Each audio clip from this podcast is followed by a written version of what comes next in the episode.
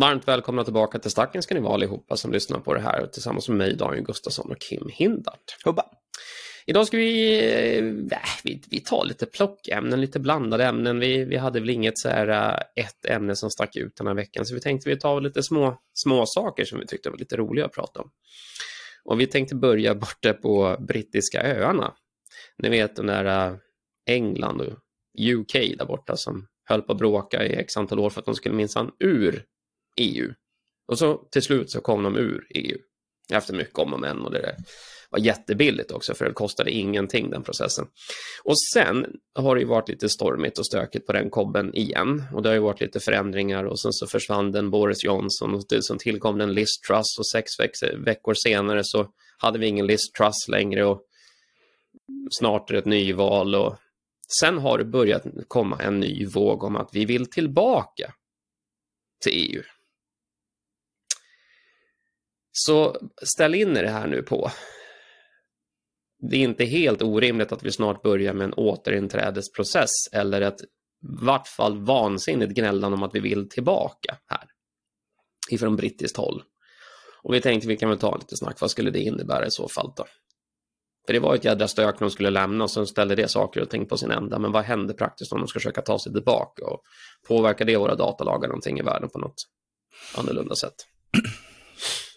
Nej, egentligen inte jätte, jättemycket faktiskt ska vi säga när det gäller just att vi har ändå, U K har ändå blivit satt som ett land som har, vad heter det, tillräckligt fullgott skydd som mm. står ju på E U-kommissionens lista över ändå ett land som ja, ger fullgott skydd utanför. Så där har en pre-approved möjlighet att göra transfers fram och tillbaka. Och mm. där har det ju varit så att U K har ändå varit, men ur ett rent så här nationalekonomiskt perspektiv så är det ju såklart att eh, det var väl kanske inte så fakti- faktiskt mycket, mycket enklare och fantastiskt och bättre att sitta och göra handelsavtal själv utanför E U.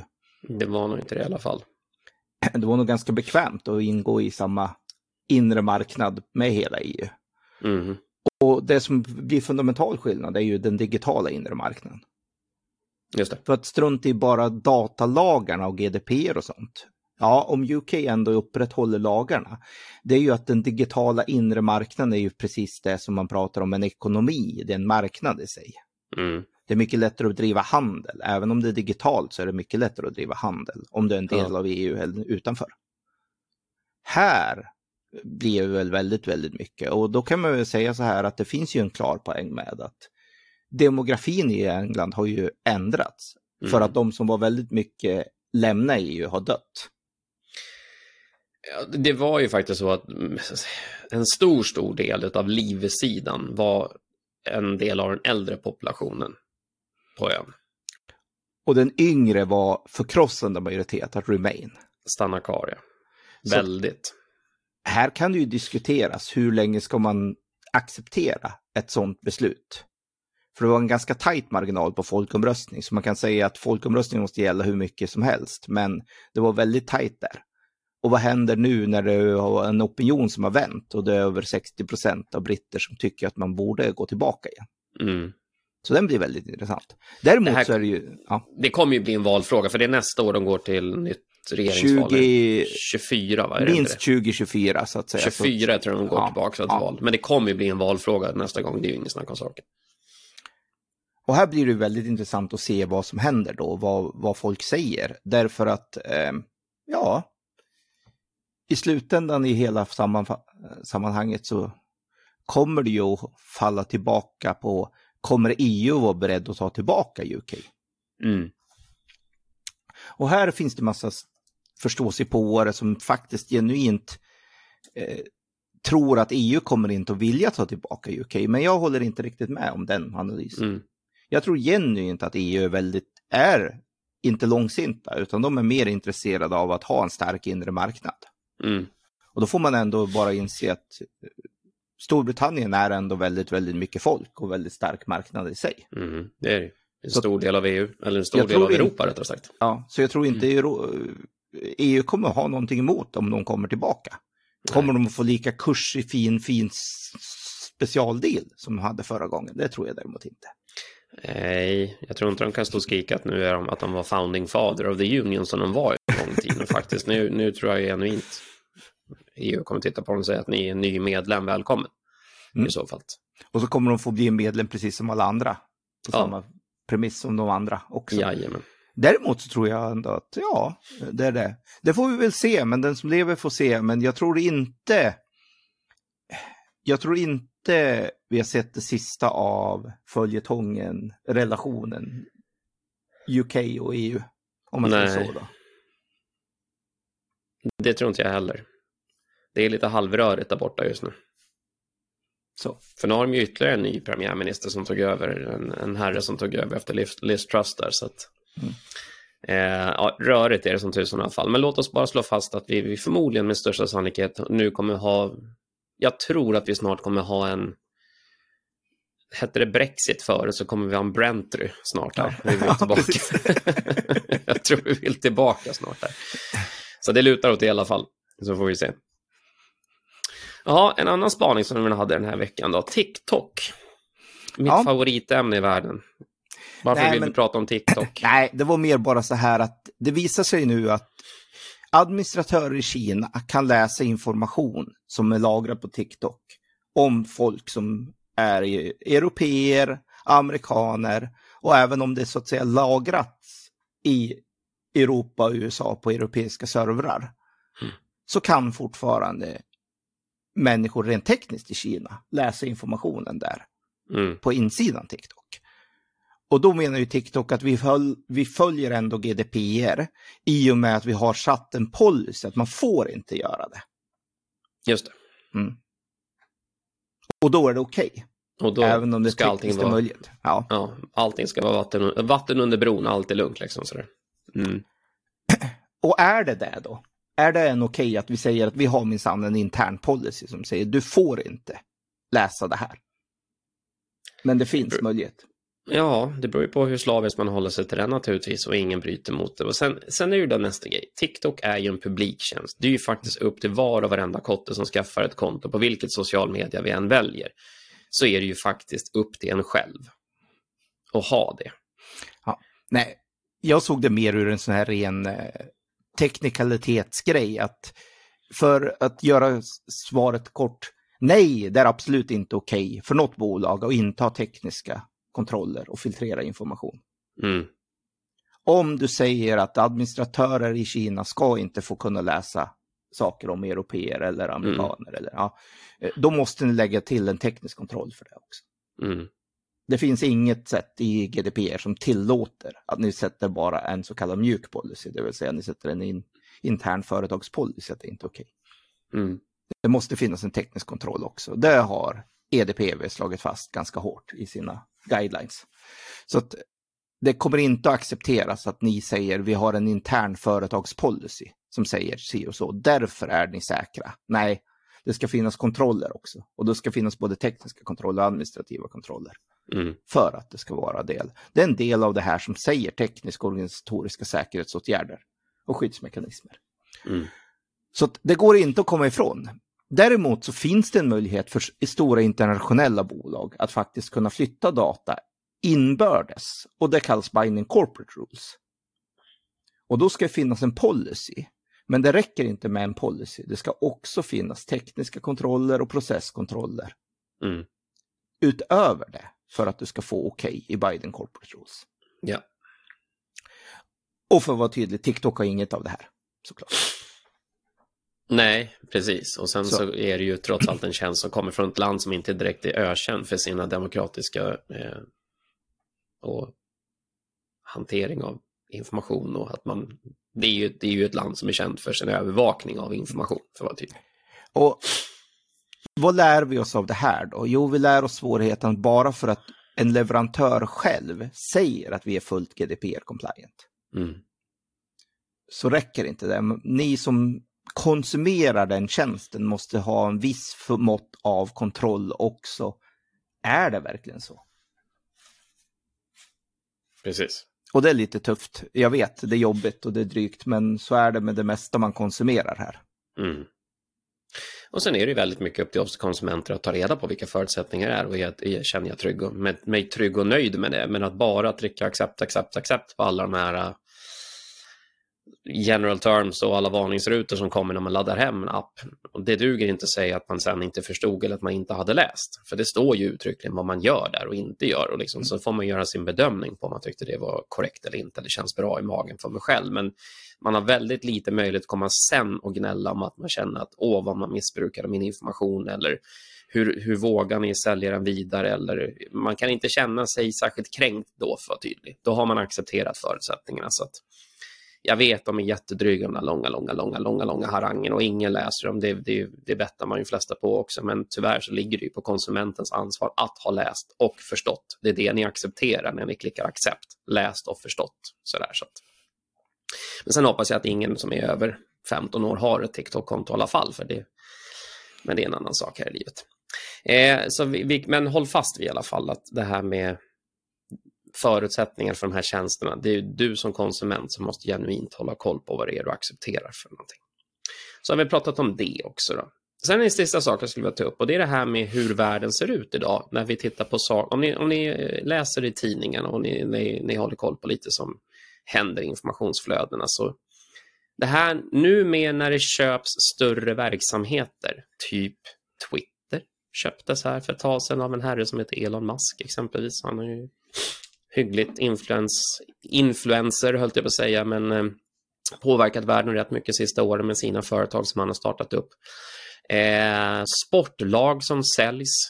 Vilka är det som köper? Jo, det är it-jättar som köper. Senast här, när jag läste tidningen, så var det Jeff Bezos, grundaren till Amazon, som var i görningen med ett litet konsortium att försöka köpa ett av lagen i N F L där borta i U S A, amerikanska fotbollsligan i Washington.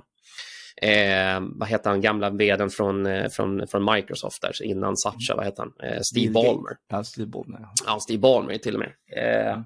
Samma sak där.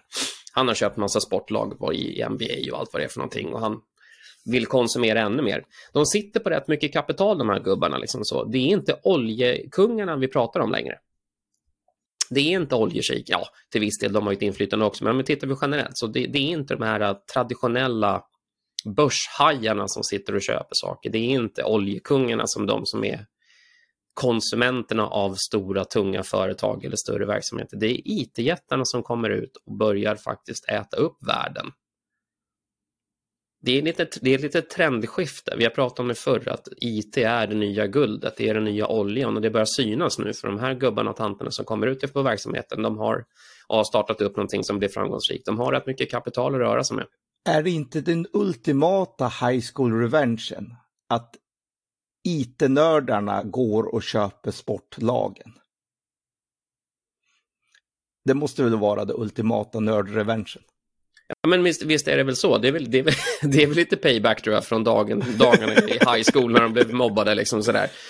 Eh, och nu går de och köper lagen som de sen äger. Och så sa, titta nu äger jag dig, ja, sportfåne. Och, och titta du din jädra sportfåne. Ja, du var mm. glory Q B, super Q B i high school. Men ja, jag äger dig, så nu är, jag, nu är du en pjäs. Jag byter med andra av mina andra überrika it-nördar fram Precis. och tillbaka. Precis, jag och mina nördkompis it-nördar, vi sitter och byter dig som handelsvara genom ja. här sportlagen. Bara så att titta hur det skiftade och hur konstigt, konstigt fokus vi hade en gång i tiden när vi gick i skolan, och att det var idrotts, idrottsstjärnorna som var de stora hjältarna, och geeksen borta på it-utbildningarna, de fick inte mycket uppmärksamhet av varken snygga tjejer eller någon annan runt omkring dem. Sådär. Men titta vad de äger världen nu, kan jag säga. Aj, aj, aj. Stort paradigmskift nu, kan jag säga.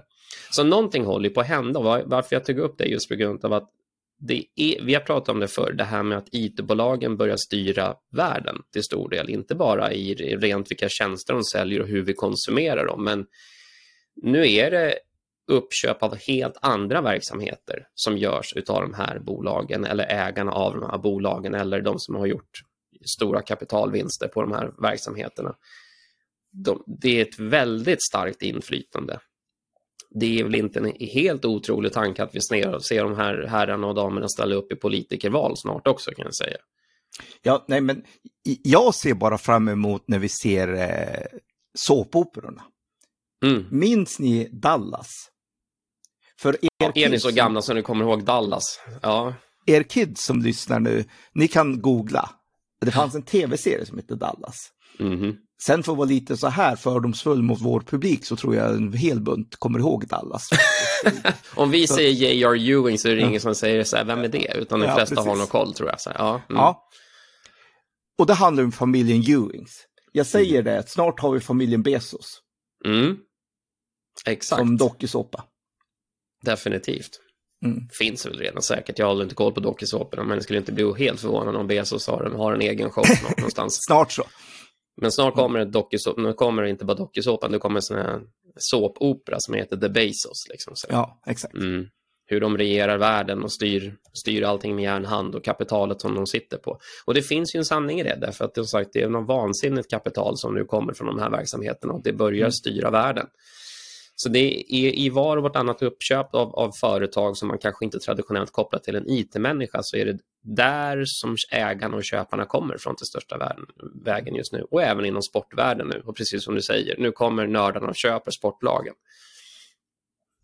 För det var ju på sista raden de som då vann uppenbarligen. De, mm. de hade inte dåliga knän vid tjugofem heller, liksom så här, utan de kan fortfarande hoppa studsa om de hade kunnat. Liksom så. Mm. Så att någonstans där så håller det på att hända någonting, och det är ett litet, det är ett litet eh, intressant fenomen. Och som sagt, jag väljer att tro att snart så har vi stora I T-jättars vd:ar som presidentkandidater i diverse länder också, kan jag säga, som mm. börjar ta över det på allvar. Och då kan man börja fundera på vad det skulle kunna innebära. Ja, vi får väl Men se det... när Musk äger Twitter nu, vad, vad det leder till. Ja, det är väl, ett, det är väl en bra liten hint då. Det skulle ju bli öppnare och friare i våra fall. Och freedom of speech var det som skulle förespråkas och allt vad det var för någonting. Så vi får väl se vad det innebär. Ingen riktigt aning, men det ska bli intressant. Mm. Om nu Twitter är en sak om fem år fortfarande, det är inte säkert. Nej, det mest intressanta i alla de här sakerna är att jag tror inte att de här tjänsterna består, utan jag tror de ändras. Men visst, ja. sagt så är det. Men för er som är lite så här historia nu. Jag kommer ihåg en gång i tiden någonting som hette M S N. Mm. Hur många som hade inte en grej. MySpace-sida? Ja. ja. I Sverige, för att ta lite mer, så fanns det någonting som hette Lunarström en gång i tiden. Mm-mm. Där alla hängde. Kidsen hängde. Tills Lunarström inte existerar längre. Hur mycket av det här finns kvar? Nej, just... Nej, ingenting. Nothing. MySpace borta, M S N borta, Lunarstorm borta. Vad hängde ni med någonstans? Vad hette den där lilla chatt-historien? Ehm, ja, oavsett. Massor med tjänster som har funnits som, som försvinner. Och det kan man väl också bara titta på. Då. Jag menar, Facebook hade ju ett jätte, jätte, jätte, jätte uppsving. Men handen på hjärtat, hur många genuint sitter och använder Facebook idag? Inte ungdomarna, kan jag informera om. Använder inte Facebook alls. Det är min fru och hennes polare som hänger på Facebook. Sådär. Eh, men det är inte riktigt där som fokuset ligger just nu. Och ni kommer ihåg vilken, vilken hås och hype det var när de skulle in på, på, börs, eh, på börsen och så vidare och vart registrerade. Men det är inte samma... Tänker ni på det? Det, det snackas inte riktigt lika mycket om Facebook längre. Det är inte samma hype längre. mister Zuckerberg är inte i tidningen varje dag. Han sitter inte i intervjuer varje dag. Han är nästan lite bortglömd. Har ni börjat märka trenden? Mm. Så att det här med att köpa de här tjänsterna och sen göra dem till någonting nytt, ja, då så måste du revolutionera på något vänster. Det är inte alltid så jättelätt att göra det där. Men det är intressant i alla fall att just att de här eh, damerna och herrarna som kommer från I T-branschen är de som börjar köpa upp övriga världen just nu. Till rätt så stor del. Och det ska bli intressant att se vad det där tar vägen någonstans. Ja. Sen vill jag ju bara slå ett slag för världens bästa företagsnamn någonsin som tog över efter Lunarström. Nu får, vi lite, får ni lite internethistorik här. Och de mm. hette Hamsterpaj. Ja, just det. Och Hamsterpaj är fortfarande någonting. Jag, jag tycker verkligen att det, är, det ger en så talande och bra bild så det är inte klokt. Hade den funkat tjugo tjugotvå att lansera hamsterpaj punkt se för att se vad som händer? Liksom, så. Ja, jag vet inte riktigt, men ja... Det stämmer, det var så. Jag gillar ändå konceptet hamsterpaj. Ja, det var så, ingen stor framgång. Så har ni den bilden med er. Så jag önskar er god lycka och mycket hamsterpaj. Precis. Jaha, har det hänt något kul, Kim? Jag känner ett behov av att hitta något kul i livet. Det är så mycket dyst. Jag satt, vi, vi, precis innan vi spelade in där så tog vi upp lite dagsmedia. Det är för jädra dyster läsning. Jag vet att det är det som tydligen slår, det är det folk vill läsa om och det är clickbait och allt vad det är för någonting. Men galet vad dystert det var. Första rubriken var att världen höll på att gå under mer eller mindre. Det var bara kärnvapen och massa tråkigheter. Har det hänt något kul? Och då tycker jag att då skulle vi ändra eftersnack här lite grann. Till att faktiskt prata om det som är kul i världen. Någonting kul. Ja, jag tror nästan vi ska, vi ska döpa om det. Har det hänt något kul? Det blir ja, rubriken på exakt. Eftersnack från och med nu. Och det jag genuint tycker är jätteroligt, det är ändå att se den framsteg som Europa gör med att bli oberoende fossila bränslen. Ja, faktiskt. Det måste jag ändå säga att jag tycker det är fantastiskt uppmuntrande att se. Tyvärr så får det inte lika mycket nyheter. Nej. Men genuint så blir vi allt, allt bättre. Så att, jämför hur det var för ett år sedan och vårt beroende av rysk gas och olja. Mm. Jämfört med nu så mm. är det en jätteskillnad på mm. rysk gas och olja. Så det visar sig att vi kan ställa om. Vi har förmågan att ändra oss. Ganska fort faktiskt så kan vi göra det. Tänk vad som händer när man får en spark i arslet, eller hur? Mm. Lite så. Motivation och motivation som du... Har vi pratat om det förr kanske? Så, så. Men mm. nu. Och vad kommer det allra, allra mesta av det här ifrån? Vet du vad det allra, allra mesta av det här kommer ifrån? Det är inte att Europa hastigt lustigt köper från andra ställen. Det är inte att liksom så här... Vad kommer allra, allra mesta av det här ifrån att vi har kunnat ställa om? Vi ändrar vårt beteendemönster så vi förbrukar inte lika mycket el i onödan. Vi är mer konservativa för att vi inser att el är en begränsad resurs. Så helt plötsligt mm. så förbrukar vi inte lika mycket. Det tycker jag är jättekul att se. Mm. Vi kan när vi vill. Vi kan bosa lite medvetenhet och vi kan faktiskt mm. göra lite grejer. Och då måste jag ändå säga så här, jag menar, jag tycker tillbaka till en av mina fav- gamla favoriter, Hans Rosling, om just det här, titta på världen för vad mm. den är. Och det är inte mm. bara bedrövelse. Allt är inte bra i världen, absolut inte. Men den blir bättre och mycket, mycket bättre. Och det blir det mm. faktiskt om man tittar på det stora perspektivet. Har vi blivit mycket bättre så svaret ja, vi blir faktiskt väldigt, väldigt mycket bättre. Mm. Och det är skönt att se att trenden är helt åt rätt håll. Jag brukar ibland säga så här, folk tittar lite bedrövligt och tittar på afrikanska länder runt omkring som brottas hårt med privacy-byråkrati nu, för att det här digital privacy är ett gissel hos dem och de har inte bra rutiner igång. Mm. Och så tycker man, det var ju tråkigt för dem och det var ju jobbigt. Och vad hemsk världen är. Ja, men det är någonting jättepositivt, för tidigare har de inte brytt, brytt sig om digital privacy at all, för de har inte haft digital infrastruktur. Så det är en ganska positiv trend att nu har plötsligt mm. många fler länder en digital infrastruktur.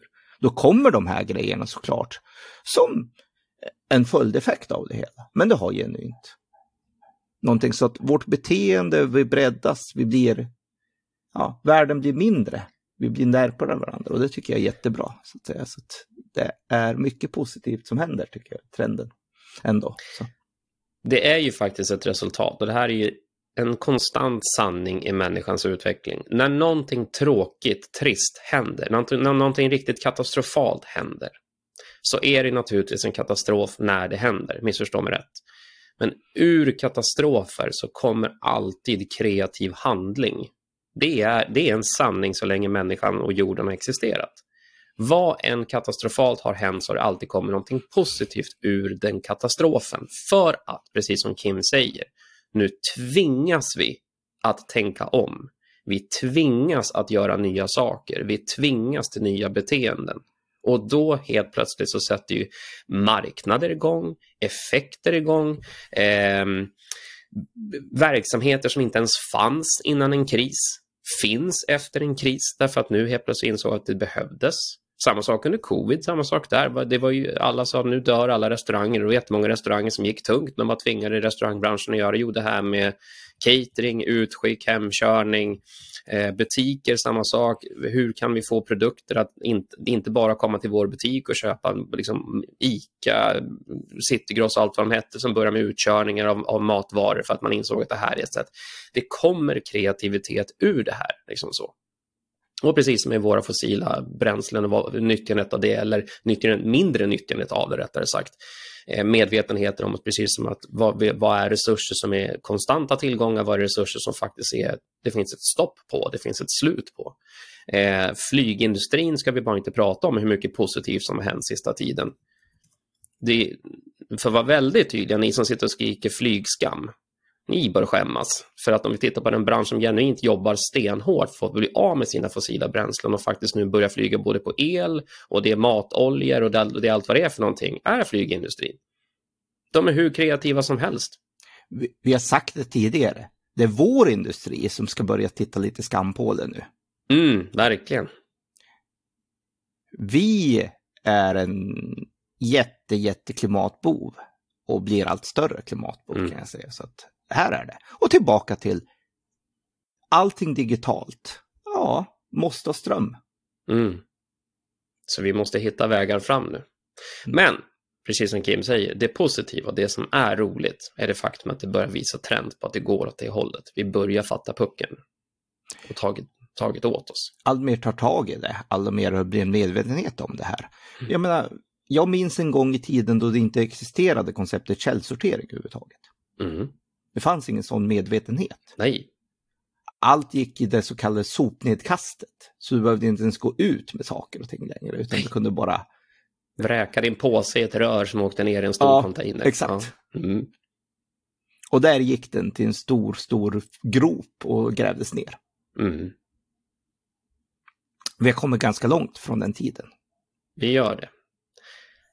Så spaningen är att det rör på sig faktiskt till det positiva också i all dyster och dunkel och tråkigheter som det skrivs om. Så att det var kul för någon tidning skrev om någonting positivt någon gång också. Ni hade tjänat på det, tror jag. Genuint. Istället bara försöka få clickbait på alla tråkigheter som händer i världen. Så lyft, lyft näsan och titta på någonting roligt istället och ta reda på vad som har hänt i din när, när, nära dig, i din familj eller din värld där du lever. Ditt närområde. Har det hänt något kul? Och senaste avsnittet av House of the Dragons räknas inte. Så är det. Vi hörs nästa vecka. Hej på er.